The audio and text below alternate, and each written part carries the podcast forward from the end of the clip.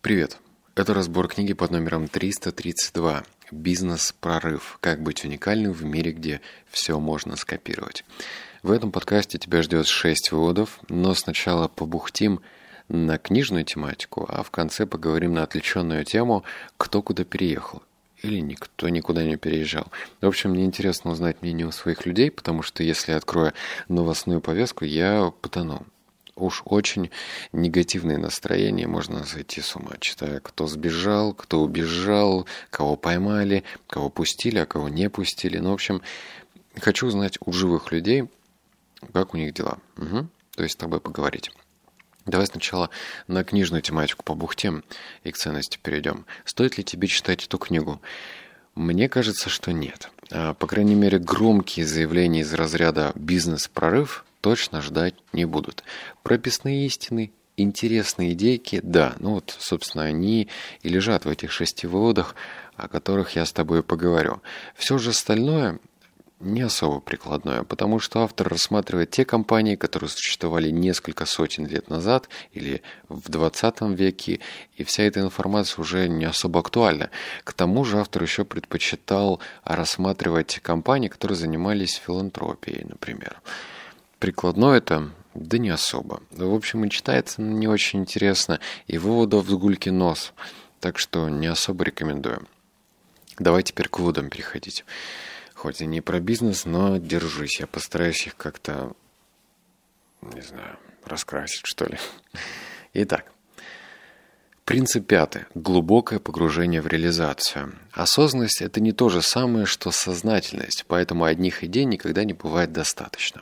Поскольку стратегии ее реализации неразрывно связаны, если идея компании-пионера не воплощается в повседневные действия и оперативную тактику, она все еще рискует быть вытесненной с рынка подражателями. Важно не только правильно мыслить, но и правильно действовать. Фундаментальным преимуществом первопроходцев, удержавшихся на вершине, являются накопленные ими знания в сочетании со знаниями из новых областей. Они могут изменить существующую траекторию развития продукта. Однако существующим на рынке компаниям иногда бывает трудно совершить скачок, отчасти потому, что идеи, меняющие правила игры, могут легко отсеиваться по мере продвижения бизнес-предложений вверх по... Кар-кар. Бизнес, короче, по корпоративной лестнице. Вот почему головное руководство должно быть готово к тому, чтобы вмешаться в ситуацию и при необходимости выпустить новые предписания.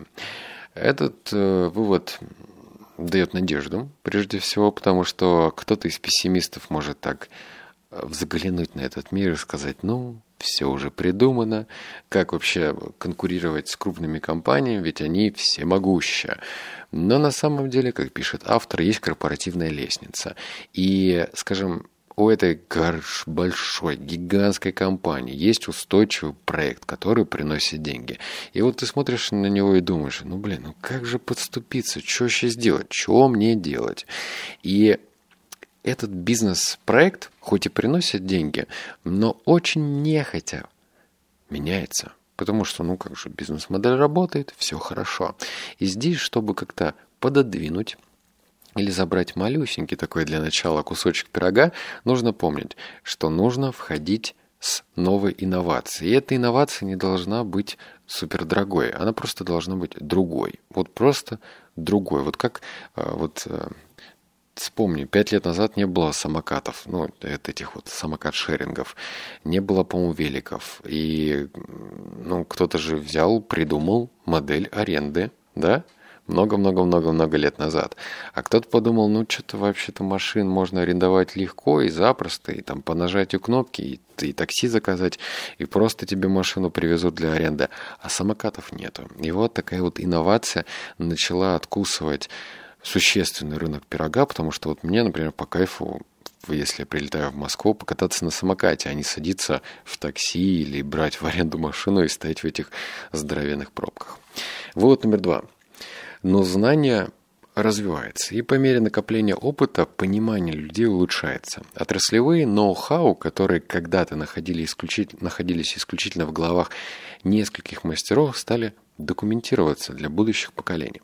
Преподаватели в школах бизнеса, которые, к сожалению, склонны все усложнять, называют этот процесс кодификацией знаний, когда негласные ноу-хау становятся четко обозначенными. Но на самом деле это означает, что вы просто записываете то, что знаете, чтобы поделиться этим с коллегами. Следствие этого процесса является то, что менее квалифицированные рабочие начинают заменять экспертов-первопроходцев. Любой работник может следовать стандартным процедурам, сводам правил и рекомендаций. В конце концов, когда все... Все, что знает эксперт, передается в виде правил, нет необходимости в дополнительном вмешательстве. Другими словами, когда экспертные знания кодифицированы, больше людей могут ими владеть. Человеческая интуиция становится менее важной, ее заменяет принятие решения на основе правил. Возможно, это прозвучит еще более зловеще, зловеще, у-у-у. но факт в том, что кодификация, Кодифицированные знания могут быть легко распространены путем заимствования, копирования, подражания или кражи. И как доказала история, то, что начинается как акт человеческого творчества от эксперта мирового класса, обычно заканчивается автоматизацией. В этой истории упущен реальный пример. Рассматривалась компания, которая, по-моему, там десятки лет, или даже около сотни лет, делала какие-то эксклюзивные рояли, пианино, очень дорогие. И этот рынок был полностью захвачен только одной компанией. А затем появилась малюсенькая независимая компания в Японии и начала продавать эти рояли за очень дешево. А потом постепенно вытеснила компанию-гиганта, потому что все предписные э, регламенты можно скопировать. И да, если в компании работают какие-нибудь крутые эксперты, ну, это, может быть, и дает бонус, но в век автоматизации, когда все стремится к тому, чтобы упростить, ускорить, то такое конкурентное преимущество временно, понимаешь, временно. И сейчас можно записать видео, показать его своим сотрудникам и сказать, как делать нужно, а не повторять, как попка-попугай десять раз. Ну, так делать надо, так не надо. Вот номер три. В две тысячи пятом году, когда спрос на iPad mini оставался огромным, был запущен iPad Nano, который фактически уничтожил поток доходов от существующего продукта. И в то время, как продажи iPad все еще шли в гору, Джобс выпустил iPhone, который объединил iPad, мобильный телефон и доступ в интернет в одном устройстве. Через три года после запуска iPhone дебютировал новый iPad, несмотря на риск того, что он может однажды сократить продажи настольных компьютеров Mac. Цель состоит не в том, чтобы поощрять безрассудное поведение, но если единственная роль генерального директора в разработке стратегии заключается лишь в том, чтобы объявлять о новом корпоративном направлении только тогда, когда предпринимательские успехи полностью проявились снизу, ценность такого директора действительно невелика. Дальновидные руководители должны осознавать необходимость постоянного перехода к новым знаниям, а также обладать дисциплиной, чтобы отстаивать новые идеи развития перед существующим бизнесом, вместо того, чтобы оставлять новичкам возможности для быстрого роста.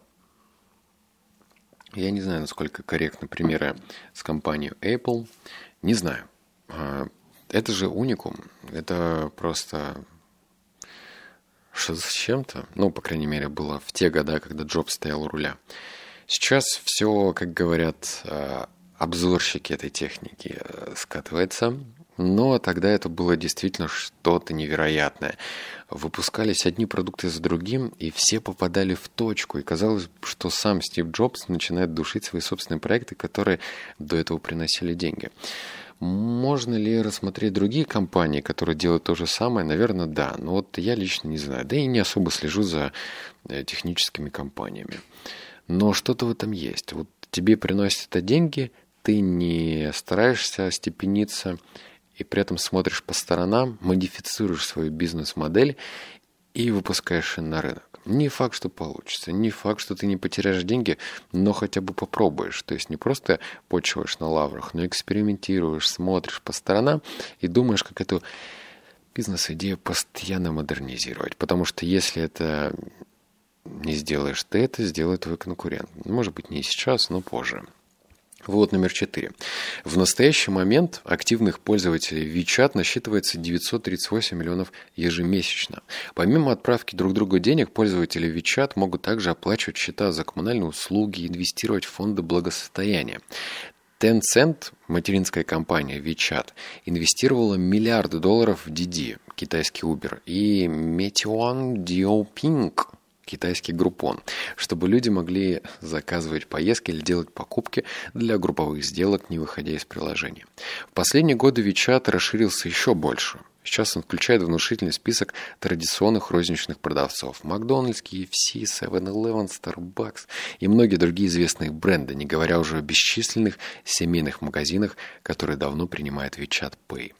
Описывая это китайское социально-экономическое явление, Нью-Йорк Таймс заключает: наличные деньги быстро устаревают. Сегодня WeChat – это популярный способ найти новых друзей, которые также являются пользователями приложения.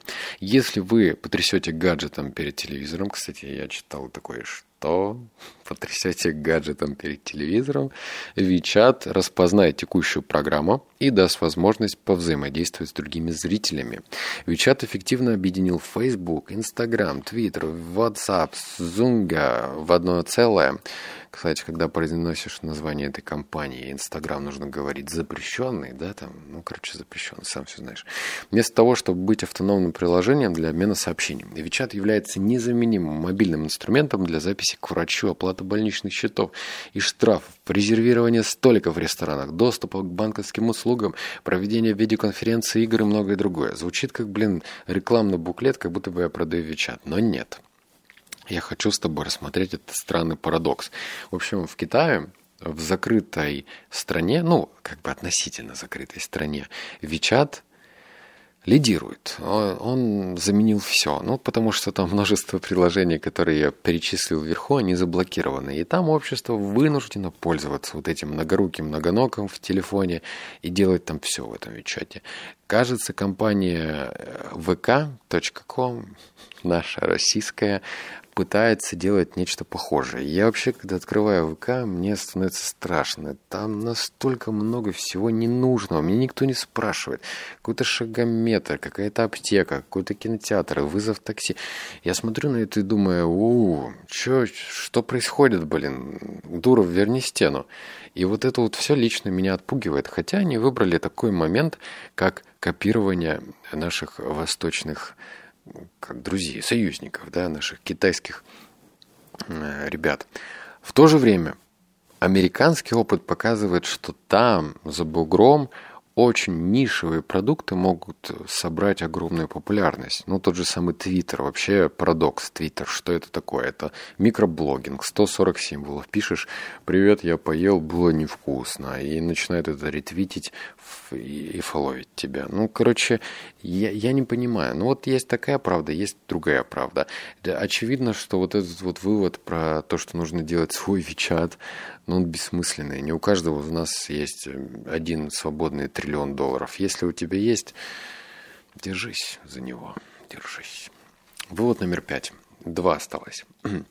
Конечно, не каждый может быть достаточно мотивирован одной только целеустремленностью. Для некоторых людей акта альтруизма и чувство того, что они вносят свой вклад в растущий объем человеческих знаний и каталогизирует их достаточно.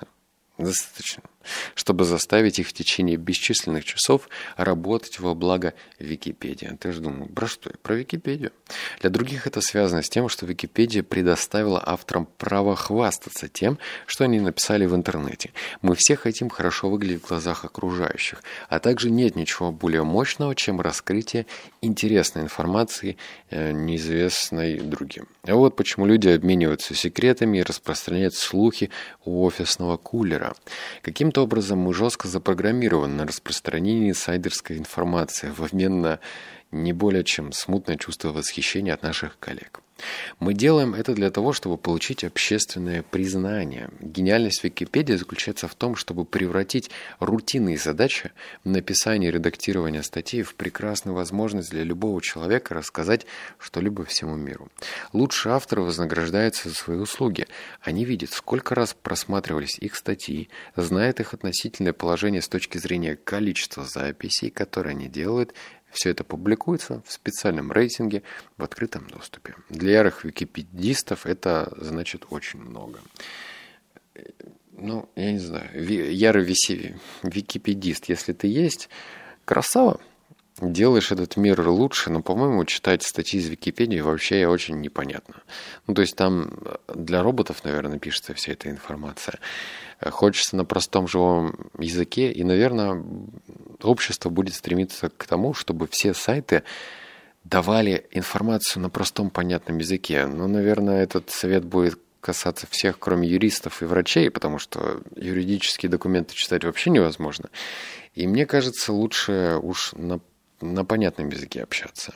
Википедия, конечно, хорошо, чувство значимости, что твой материал опубликовали, и другой может внести правки, отредактировать его, но надо же ближе становиться как-то.